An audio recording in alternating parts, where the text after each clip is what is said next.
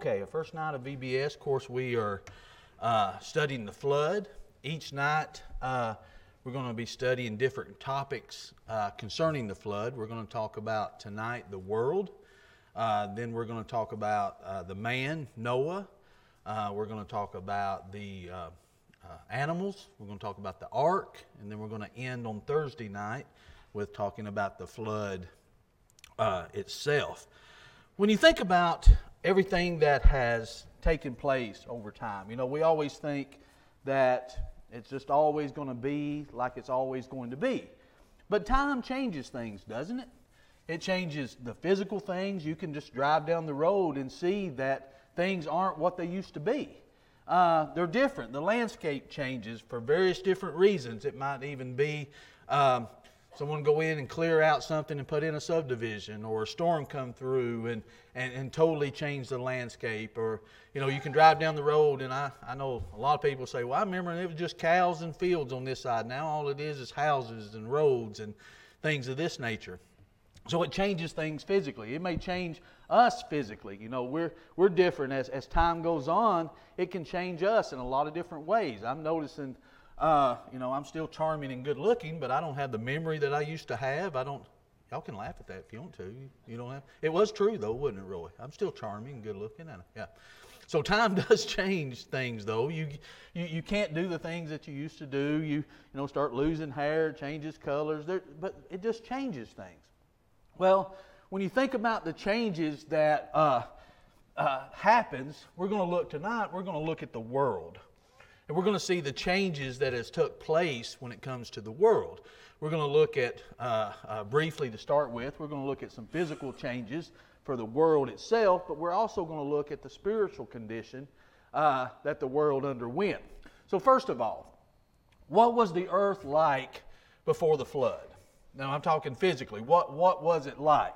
Well, first we need to start with the age of the earth, Genesis 5. There's a lot of debate on how old the earth is depending on what scientists you talk to, there's a lot of scientists will say, well, it's millions of years old. You talk to creation scientists, and they'll, they'll tell you about, from a biblical account how old the earth was. If you look at Genesis chapter 5, roughly 1,656 years old. And you can get that if you go to Genesis chapter 5, and if you go through the genealogy from Adam all the way down, you'll get roughly 1,656 uh, uh, years old as far as the earth, roughly, at the time of the flood.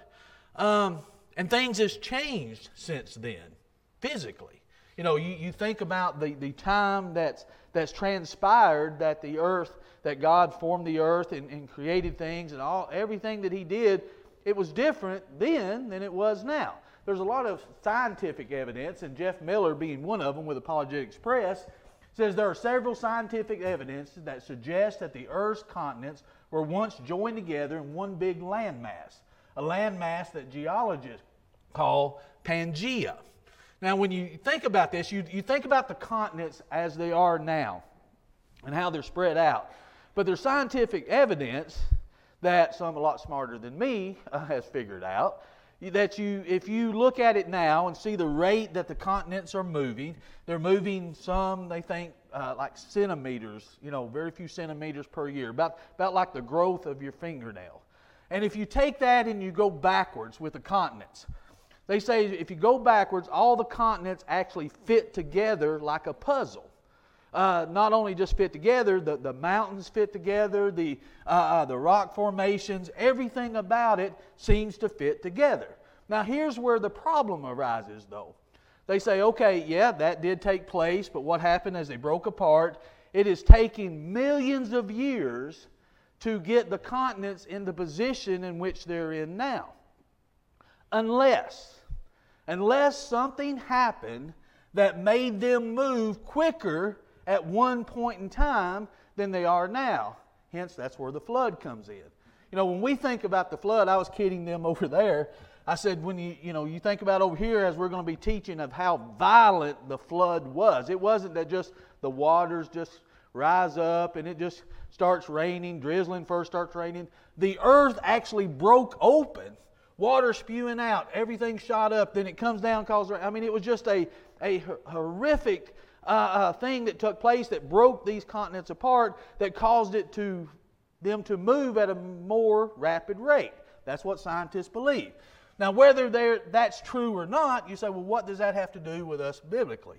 Well, I think there's some things, and I think this, and uh, Jeff Miller actually has a good video on this, and other creation scientists actually has a good video on this that goes into it very in depth about exactly what took place when you see the Earth's mantle and how it went down into, uh, uh, into the Earth's mantle as it broke apart, the, the crust, the platelets uh, uh, broke apart, and how they formed the continents in which we see now at the rate in which they're doing.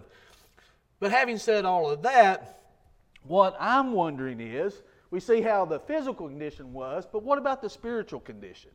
We can debate all we want to on the the physical condition of the world. We can look at it and we can say, well, I believe it was like this or I believe it was like that. But one thing I don't believe we can debate on, because I think the Bible is clear of what the spiritual condition of the world was then. What was it that led up, and as we said, time changes everything. What led up from where when God created everything that we know, and He created man, and we see from that point to the time He sent the flood, what took place? What, what kind of condition was man in that God said, Here's what I'm going to do I'm going to destroy the world? How bad do we have to be for that to happen? What kind of physical or, or, spiritual state do we have to be in for that to take place? Well, here's where it comes in a serpent. If you go to Genesis chapter 1 and chapter 3, we're going to be studying mostly this week Genesis 6 through 9. But we want to understand tonight what led up to the flood. So if you go to Genesis chapter 1, verse 3, look at the very beginning in verse 31. It says, Then God saw everything that He made, and indeed it was very good. So God created everything. He looked out and seen everything that He created, not only that it was good, but that it was very good. So, how do we get from a point where God looked at everything and seen how good it is to the point where He gets to Noah and says, I'm going to destroy the world? Something had to take place in between that time. So, what took place? There's where you have the serpent. You have Satan taking the form of a serpent. He's in the garden and he begins to um, do what he does. He, from the very beginning, he's a liar. What did he do? Well, from the very beginning, he sowed doubt. In verse 1, remember as he's, he's talking to Adam and Eve, he says, Has God really said? You know, God said, Don't eat of the uh, uh, tree of knowledge of good and evil, because the day you eat it, you will surely die. And what does Satan say? Has God indeed said that? Did he really? Is that really what he said? See, that's, that's what he does, isn't it? He, he has to plant that seed of doubt. And that's what he did here from the very beginning. God looks over everything and he says, It's very good. You've got the serpent here. Now, did God know and he made provisions for this? Uh, of course, bringing in his son? Well, of course he did. But we see here at the very beginning how Satan works. He, he started out by planting doubt. Has he ever done that to you? Has he ever done that to me? Does he plant doubt? Did, did, does God really say that? Did, did, did, he re- did he really mean it that way? You know, I've heard several sermons on uh, what if God really meant what He said? What if He did? What kind of shape would we be in? If God really meant what He said, and He does, and that's what we need to think about. But Satan, here at the very beginning, as we look at the spiritual condition of man when God sent the flood, here's where this starts. It starts with him sowing doubt. Now, not only did he sow doubt, he flat out lied. Now he's got some doubt. He, has got them thinking, eh, what really did God say? So Satan says, if you're doubting that, I'll tell you what he said. He said, You won't surely die. Well, God didn't say that. But now that he's got them doubting, now that they're wondering, did I really hear what he said? Did I? And I'm sure God didn't just tell them one time. You know, see, we, we think about all that, uh, uh, that God only said to them what he said. God had an intimate relationship with them. God, uh, he, he was very comfortable with them. They were very comfortable with God till Satan changed that. So he gets them doubting, then he lies to them, then he twists the truth. Remember in verse 5 For God knows that in the day you eat of it, your eyes will be opened. Basically, he's telling Eve, God doesn't want you to be like him. Now, see, and part of this doubt, and I think sometimes we, we think that this is how it took place that Adam and Eve was ignorant. They didn't know anything till they ate, opened, uh, ate the fruit. Then all of a sudden they knew everything about good and evil. They already knew good and evil. That wasn't the point. They knew good and evil because God told them what to do and what not to do. What to do was good, what not to do was evil. God told them not to do it. But what Satan did, he planted that doubt, he lied to them, then he twisted the truth and said, God just does, he doesn't want you to be like them. Boy, I tell you, that just got to working on her. That just got to working on her. She's like, Well, I want to be like God. I, I want to do that. As a matter of fact, we can look in 1 John 2 and 16, he does the same thing to us. For all that is in the world, the lust of the flesh, lust of the eye, the pride of life, is not of the Father, but is of the world. Satan is still doing now what he was doing then. See what he did then, Genesis 3 6, what he got Eve to do. So when the woman saw that the tree was good for food, that it was pleasant to the eye, a tree desirable to make one wise, she took of its fruit and ate. She also gave to her husband with her, and he ate. There you have everything that's in the world lust of the flesh, lust of the eye, pride of life. That's exactly what he did here. The woman saw that the tree was good for food, that it was pleasant to the eye, and it was going to make one wise aside from Satan and his angels, here's, here's where pride enters in. Pride entered in. He played on that. He knew that, okay, if I can put that doubt, if I can lie, if I could get her to focus on something different than God, and especially start thinking about, hey, what's this going to do for me? This is going to make me wise. I can be like God. I can be just like Him. I, it can open my eyes. They knew everything they needed to. God provided everything He needed to provide them. This wasn't the only trees that were in the garden. But it's like we always say, it's just like there's 30 green buttons on the wall, one red button says you can touch every button on there, just don't touch the red one. Which one do you want to touch? You want to touch that red one, don't you? Why? Because you can't. Someone told you you couldn't do it. How dare you tell me I can't do that? How dare you tell me that there's something that I can't do? I can decide for myself. Can we? There's a way that seemeth right unto men, but the end therefore the ways of death. O Lord, I know that the way of man is not in himself, it's not in man that walketh to direct his steps. So, can I really decide for myself on these matters? Well, of course not. God instructed them, God was caring for them. Everything was very good. And then we see what takes place. Well, He still does this today. What is it? It's lust of the flesh, lust of the eye, and pride of life. Every temptation that comes our way that we can give into. As James tells us, remember when, when we desire something, when we give into that desire, when we give over to it, it becomes sin, and sin, when it's full grown, it brings forth death. This is how it does it lust of the flesh, lust of the eye, and pride of life. You can't think of one, not one temptation that we give into as far as it goes into sin that doesn't come, come into one of these avenues. That's why Satan continues to use it. That, that's all that he uses in various different forms, but it comes down to this. He started with Adam and Eve. What about Jesus? He did the exact same thing with Jesus in Matthew chapter 4. He, he went at him with the lust of the flesh, lust of the eye, and pride of life. If you're the Son of God, he's already playing on his pride. If you be the Son of God, turn these stones into bread. You know what I'd done? I'd done it. If I'd been fasting that long, I'm, I'm hungry. I, I don't go that, you can look, I don't go that long without eating. So, what's he going to do? He wants to go with what he thinks is going to be your weakest. He's not going to go with your strongest, he's going to go with the weakest that he thinks. But Jesus come at him and, and told him, Well, what did he do? He offered him all the things of the world, remember, up on the pinnacle. And it was his to give. The things of the world. There again. He look, look at all this that you can have. Look how wonderful it is.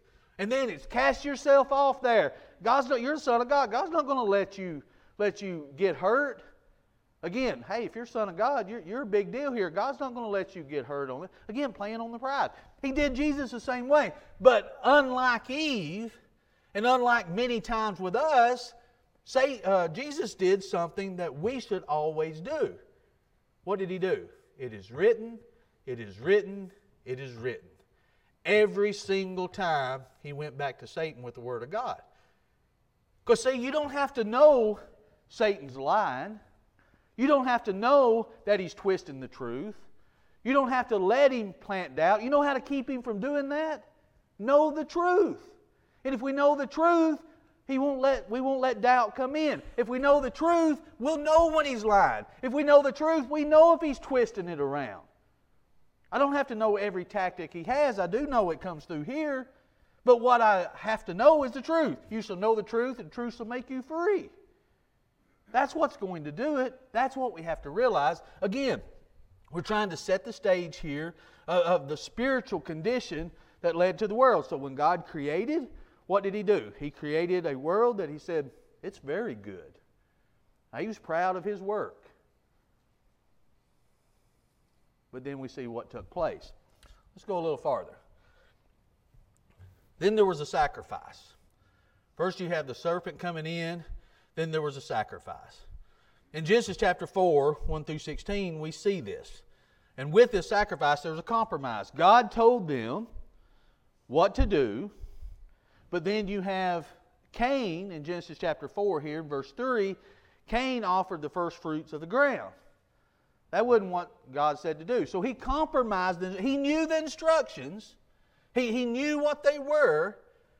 And actually, we don't think about it, but Satan was using on Cain the same thing he used on Eve, same thing he used on Jesus, same thing he uses on us. He, he's playing to it here. You're going to let God tell you what to give you? You're, you're a tiller of the ground. You look, look at what you're producing. And many people, and I've heard people say, well, that's what Cain did. He brought God the best of what he grew, but that's not what God asked for. Cain could have got what God asked for. He could have used what he had grown. He could have used what he had, and he could have produced something and, and made uh, arrangements to give God what God demanded and instructed that he wanted. It's not about me, it's about God. It's always been about him. But here we see Satan once again causing Cain to make a sacrifice. You know, Abel, he, he raised flock. Abel gave of the first fruit of his flock and the fat. And you got Cain. Cain made a compromise to what God said. You may say, well, Abel had it a lot easier. Look at what he, he already had it. It's not about using our talents to do something different than God wants us to do. It's not about using our abilities to do something different than God wants to do. I use my talents, but I use my talent to do what God said for me to do, not to change His instructions. And that's what we're going to get in as we go through this week with Noah. Always remember that verse. Thus Noah did all that God commanded him, thus Noah did. Exactly what God wanted. But Cain didn't do that. Then you had a comparison. You've got Genesis 4, 4 through 5 here, and I encourage you to go read it. We're not going to have time uh, through any of these lessons to read every inter, inter part of it. But you have what Abel gave, and you have what Cain gave. And what uh, Abel gave was different than what Cain gave. Abel gave what God instructed him. Cain didn't do what God instructed him. And he was upset about it. And God even gives him a, a, a little pep talk about it. You know, why, why are you upset about this? Basically, what he says if you just do what you're going to do, uh, uh, what you're supposed to do, things will be fine. If you don't, then this is what's going to happen. Sin is at the door, but you can overcome that. He wasn't talking about, when he said sin is at the door, he wasn't talking about, uh, it was a, it, it's just a sin that you gave me a tomato. That's not exactly what this was all about. What he's saying was, Satan's at your door.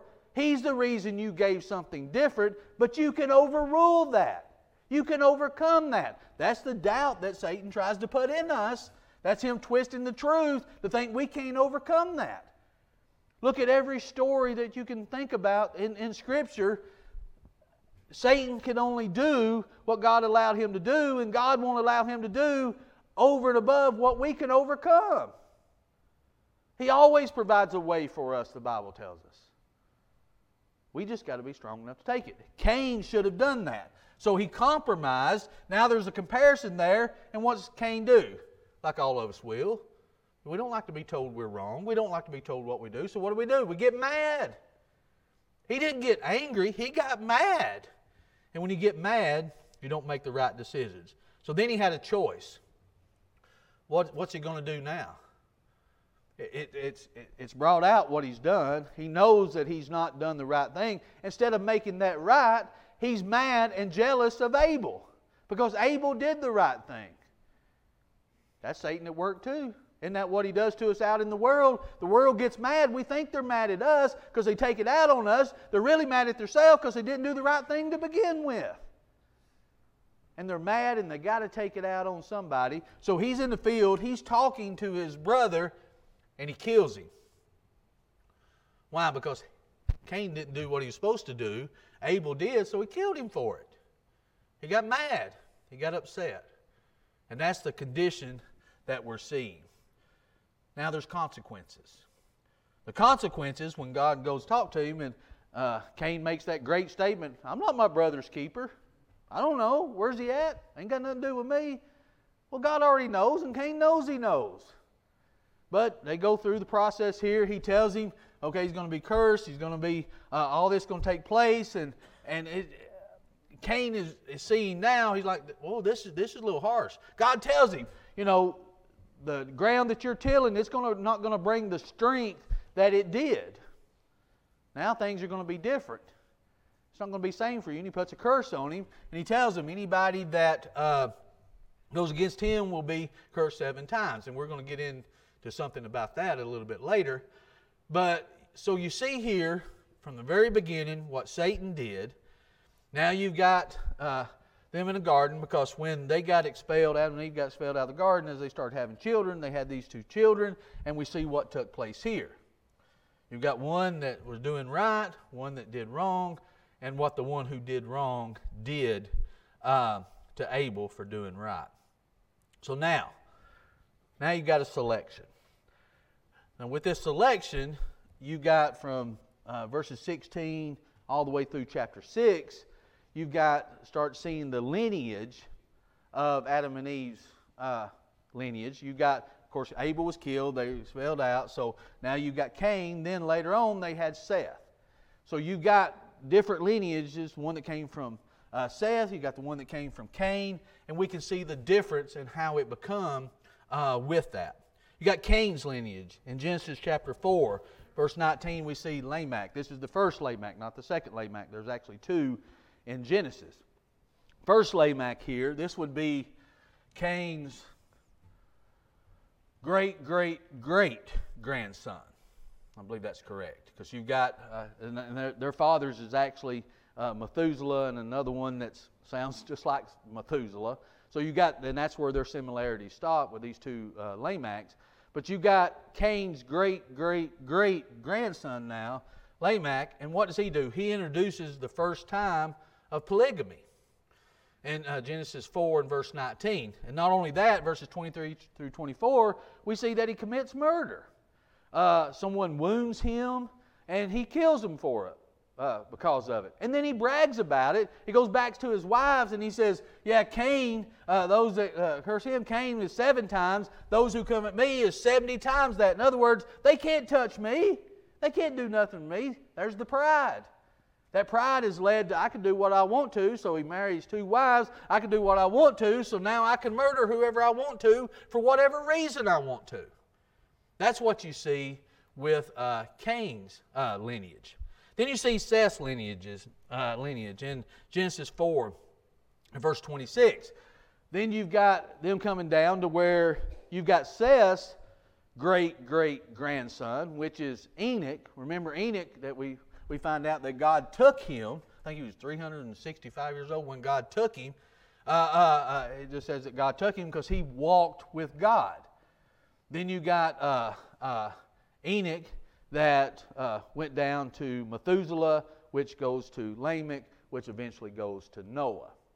So you see the difference in the lineage. But you see where this, this comes out. We, we think what we do, we, we think the example that we set only affects us. We, we see a different thing here. It not only affects us, it affects our children. It affects our children's children. It affects our children's children's children. See how it goes down? It's not just a decision that we make. The decisions that we make and the things that we do can carry on for generations. And we don't think about that responsibility as parents. We could do a whole lesson here on parents. You know, we, we don't think about what that can do. But here we see that. We see that with the, the lineages that are here. Then there was a turning point. In Genesis chapter 6, verses 1, what was that turning point? It says, Now it came to pass when men began to multiply on the face of the earth, and daughters were born to them, that the son of God, sons of God saw that the daughters of men, that they were beautiful, and they took wives for themselves of all whom they chose. Now, there's a lot of I say a lot. There's quite a bit of debate and discussion on what does it mean here when it says the uh, uh, uh, uh the daughters of men and the sons of God. Uh, it's really basically a euphemism. You've got uh, the sons of God, which is the, the, the righteous, that are going with the daughters of men, which are the unrighteous, and they start mingling. There's a turning point. There's a time when they, they make a decision I'm going to do something different. I'm going to compromise. I'm going to just follow this path. And that path leads, when you start trying to mix righteous with unrighteous, you know, what are you going to get? Evil company does what? It's a Bible class, you can answer. Corrupts good morals, doesn't it? You know, like I, have been told, my wife told me one time, you know, you stick a cotton ball in the ink bottle, is it going to turn the ink white? Is that what it does? Doesn't do it that way, does it? So here you have a turning point. You have a turning point to where the, the world has now started going against what, uh, what the way of God is. Now, again, we're, we're trying to build a platform. We're, we're trying to see the steps. You know, it, it always goes back to we want to know how do we get to where we are? How do we get to this point? You ever ask that question about our country? We're going to get in if we hopefully got time, if I don't ramble too much, into some of the things with our country. But you ever wonder, how do you get to this point? How do you get to where we are? We get to where we are because of, of what happened here. And we get to where we are here because what happened here. We've always said, you want to know how the country's going to be in, in uh, 10 years? Look at the families now. The families now, how the family dynamics are now, is how the world's going to be. You want to know how the church is going to be in 10 years? Look at it now. What's our congregation going to be like? Look at how they are now. That's going to determine that. You know, you. Uh, uh, I was talking to uh, a fellow just the other day talking about, uh, you know, now gospel preachers they can get uh, hard to come by, and you, you talk to one, you want to hold a gospel meeting for us? Well, I'm booked up for five years. I'm booked up for ten years. I'm thinking, are they going to be faithful in five years? Are they going to be faithful in 10 years? We don't ever know. We, we don't know how it's going to be then. You know, you, you would hope so, you would think so. Am I going to be faithful tomorrow? I would hope so. I pray that I am. But I've not been faced with the challenges of tomorrow yet. I don't know how Satan's going to come at me. I don't know uh, of what avenue of lust of the eye, lust of flesh, and the pride of life that he's going to use on me tomorrow. I don't know that yet. I've not faced it yet but I hope I'm strong enough to. But we, we, we're seeing the turning point. We're seeing how we get to where we are and how they got uh, to where they are. Then you see a summary. Now, this summary is to how did they go from God looking over everything and saying it's very good to I'm going to destroy the world. And we've seen what happened with Adam and Eve. We've seen what happened between Cain and Abel. We see what happened between Cain's lineage. We see what happened between Seth's lineage. We see the turning point of, of, of man starts compromising. And now we get to look at what Genesis 6 tells us. The wickedness of man was great in the earth, verse 5. Every intent of the thoughts of his heart was only evil continuously. Now, let's, let's think about this while we see this going on. If you can go to Genesis 5 and, and get a pretty good idea of what the age of the earth was. Uh, uh, 1,656 years old, roughly, at the time of the flood. this is what man had become in that time period. This, this is what the spiritual condition of man was uh, in, in that span of time. And it began very early in the garden. This is what man has become. Every intent of the thoughts of his heart was only evil continually. How many times have we read over that verse? Do we see the implication of that? we see what it really means? Every intent of the thoughts of his heart was only evil continually. That's all that man thought about. That's all that man. Can, can you imagine living in a world, and I think we're not too far removed from imagining it, where everyone around you is thinking evil? It's no longer they call good, uh, you know, it's, it's what we, you know, good, evil, evil, good, woe unto them who do that, Isaiah tells us. And, and you look and you say, how, how, how can things get to this point? Look at where it was here. Every intent of the thoughts of his heart was only evil continuously. The earth was also corrupt before God, and the earth was filled with violence. You ever think from God's perspective what this looked like? Can you imagine the hurt that he felt to see that? Can you imagine that, that aspect of it? Not only how it is to live there, live in this world, but to from that point. It was corrupt, for all flesh had corrupted their ways on the earth. So this is what it had become. This is, this is what we're seeing. And it wasn't that long that this took place. Now, now you have the longest sermon ever. Remember in Genesis 6 3, and the Lord said, My spirit shall not strive with man forever, for he is indeed flesh, yet his days shall be 120 years. Now, believe it not, like anything else, it seems like there's more debate when it comes to the things of Noah than, than anything in creation. What does the 120 years actually mean? Does that mean that man at this time was only going to live 120 years and, and, and, and that's the span? They lived longer before that, but now they're only going to live to 120. Well, we know that's not the case. There were many after that that lived at a much uh, older age than that. So, what he's talking about, he's talking about the, the long suffering of God. He's talking about, okay, th- this is what it's going to be before he's going to bring judgment upon the world. Now, this wasn't the only time that we see God's long suffering.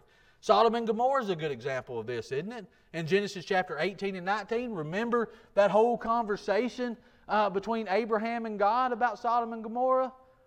Basically, and I'm paraphrasing, you know, Abraham saying, Abraham saying, Are you really going to destroy them? The righteous with the unrighteous? You, you, you're really going to do that? What if there's 50 righteous there? God said, I'll, I'll, I'll spare the city for 50. Well, what about 45? Yeah? What about 40? What about 30? What about 20? What about 10? Yeah, couldn't even find 10.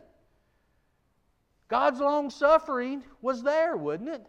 You know, when you think about this, Lord, and He said, My spirit shall not strive with man forever, for he's indeed flesh, yet his days shall be 120 years. Again, we have seen uh, of the destruction of God when his long suffering, there's a point where that cup is full and destruction's coming. And that's what we've seen with Sodom and Gomorrah. What about David? Did David, uh, uh did God practice long suffering with David?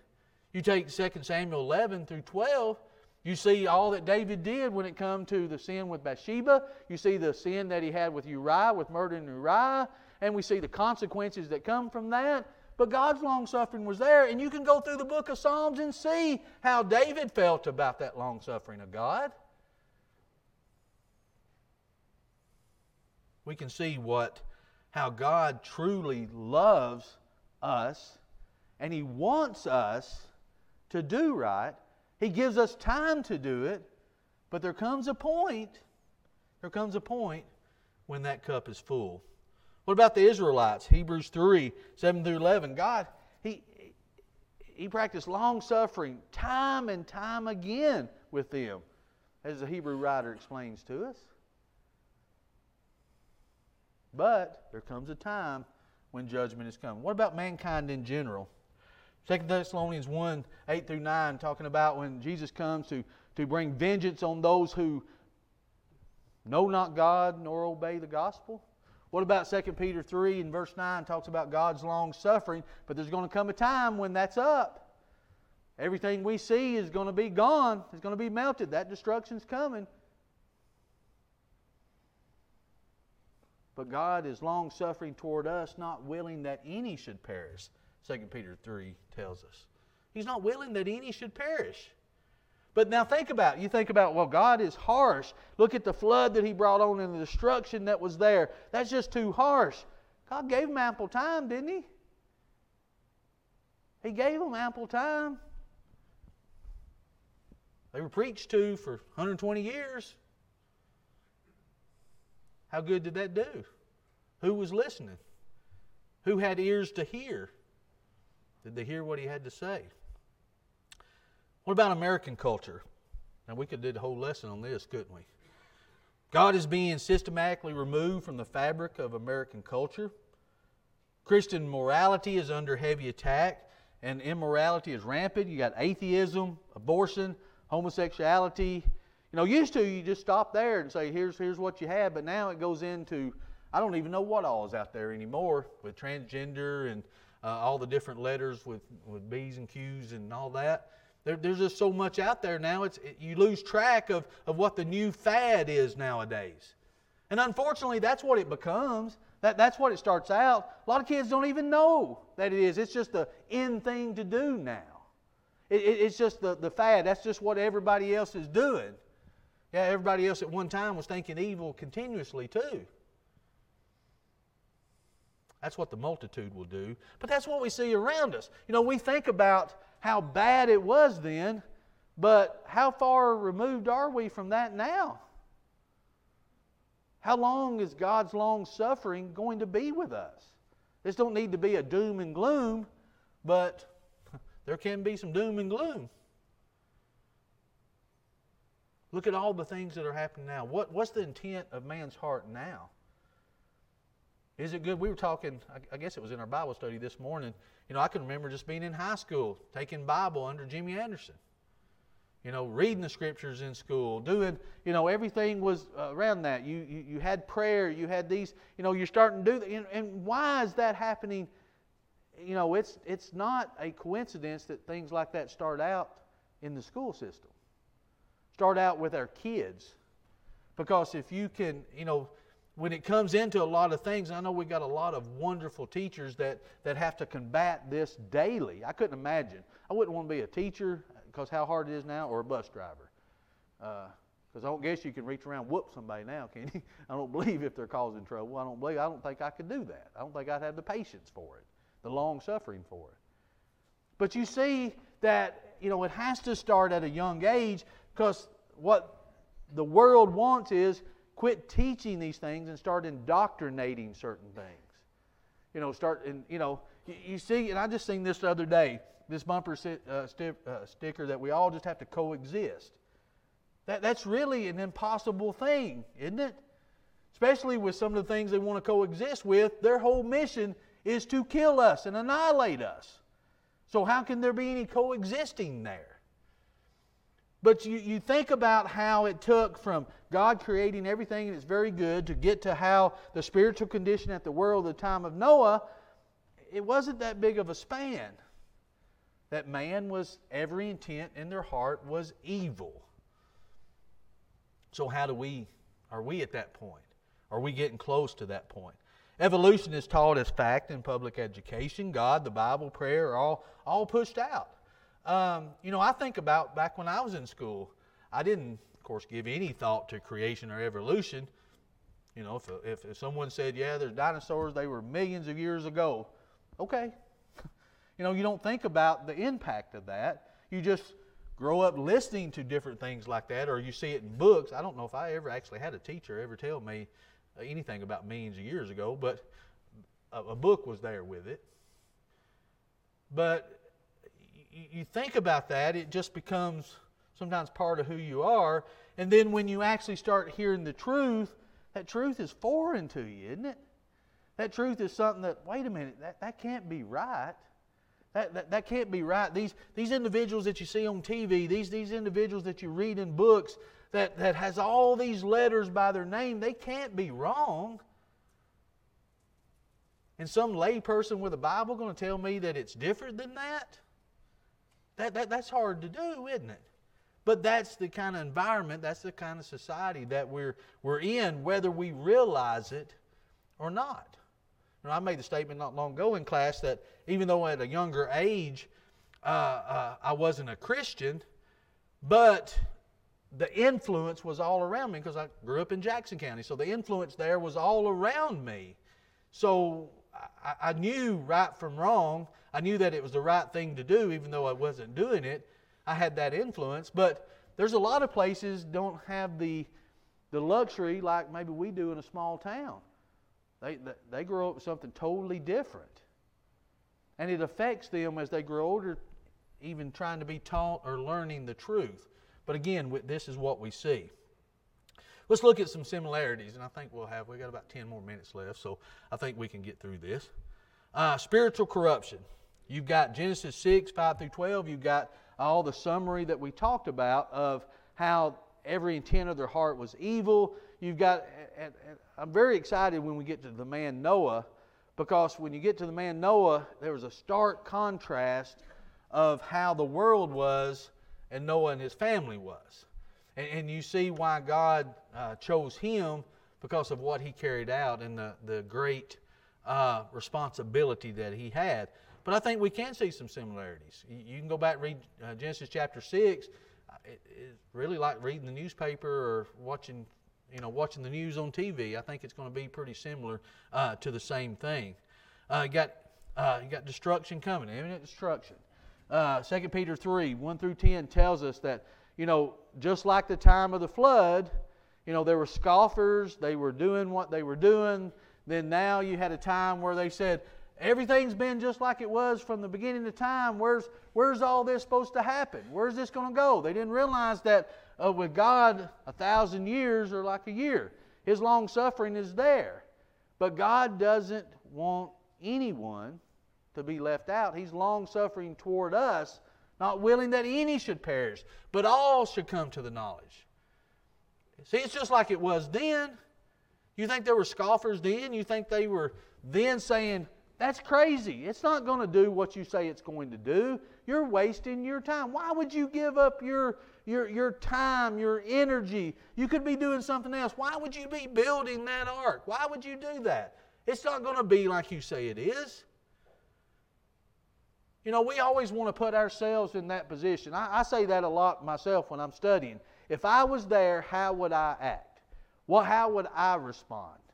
If I seen the miracles that were there, how would I have reacted? Boy, if, if I could have just seen it, boy, I would have believed. I don't know if I would have not.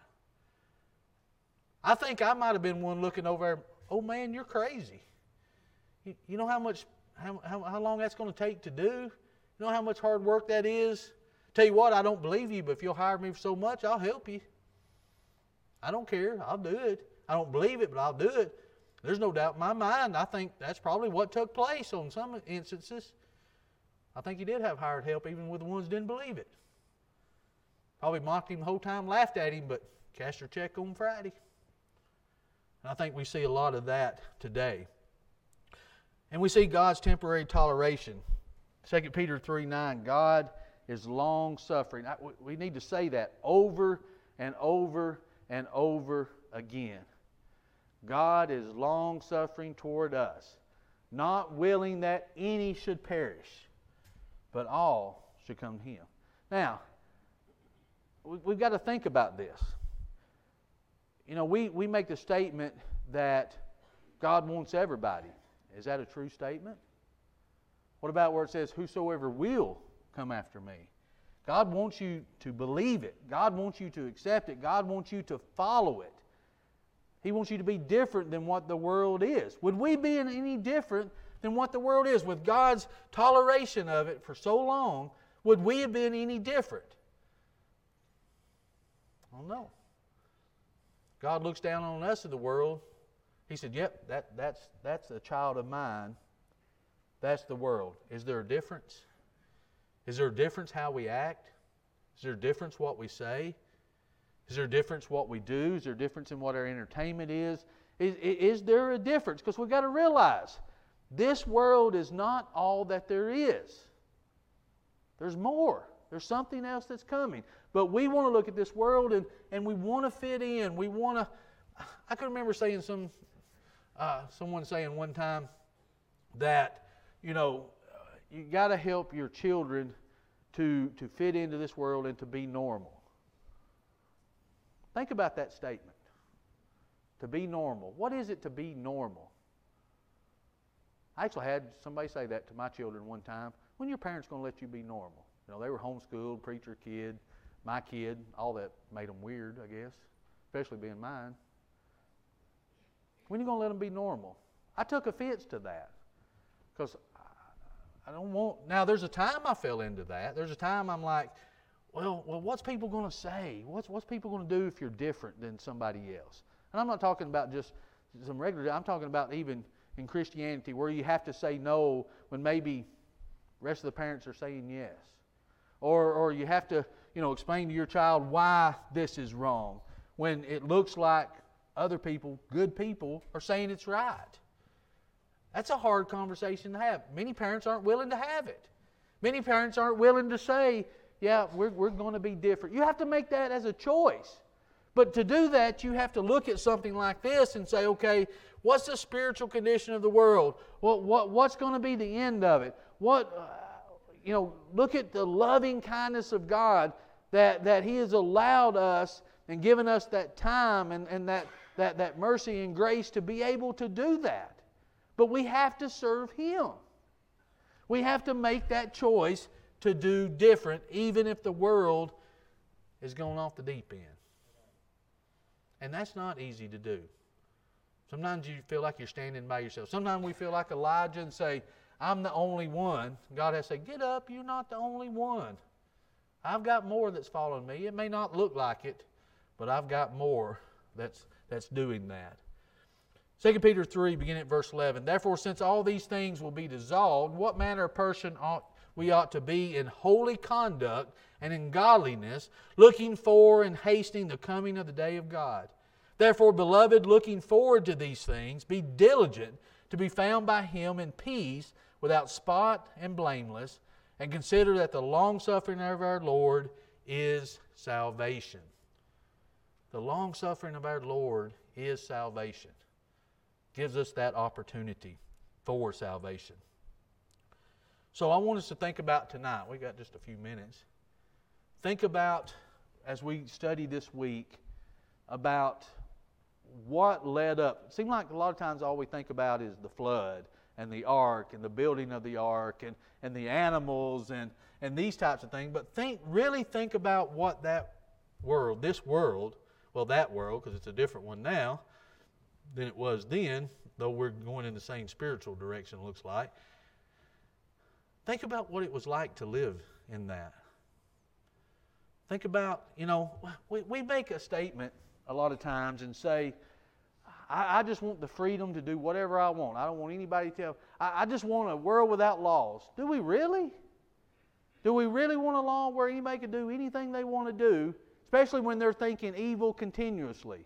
Because some of that evil continuously is probably going to be towards you or toward me. What are we going to do about that? There's no moral standard, there's no moral law, there's no right or wrong. It, it's evil continuously. That's where, that's where man had become. Now we're in this situation. What are you going to do? Do you think that was a happy world? Do you think that brought them happiness and joy? Why were they thinking evil continuously? Because they're probably mad and upset and, and violent and just on edge all the time. There wasn't no peace. There wasn't any joy. There wasn't any happiness. Why was there any reason for the world like that to continue? There wasn't any reason at all, were there? But yet we still find where God was long suffering, told Noah, here's what you do. The world around him seen that, but yet they still didn't believe. So I want you to keep it in your mind as we go through it this week. Think about as we're studying about Noah the man. Think about as we're studying all the animals and the ark and the dimensions and everything and get down to the flood itself. Just think about that world and what that world would be like. And maybe that will help us today to answer the question do we want a world like that? And I think that answer will be no. I don't want a world like that. and I know you don't either. I appreciate you listening.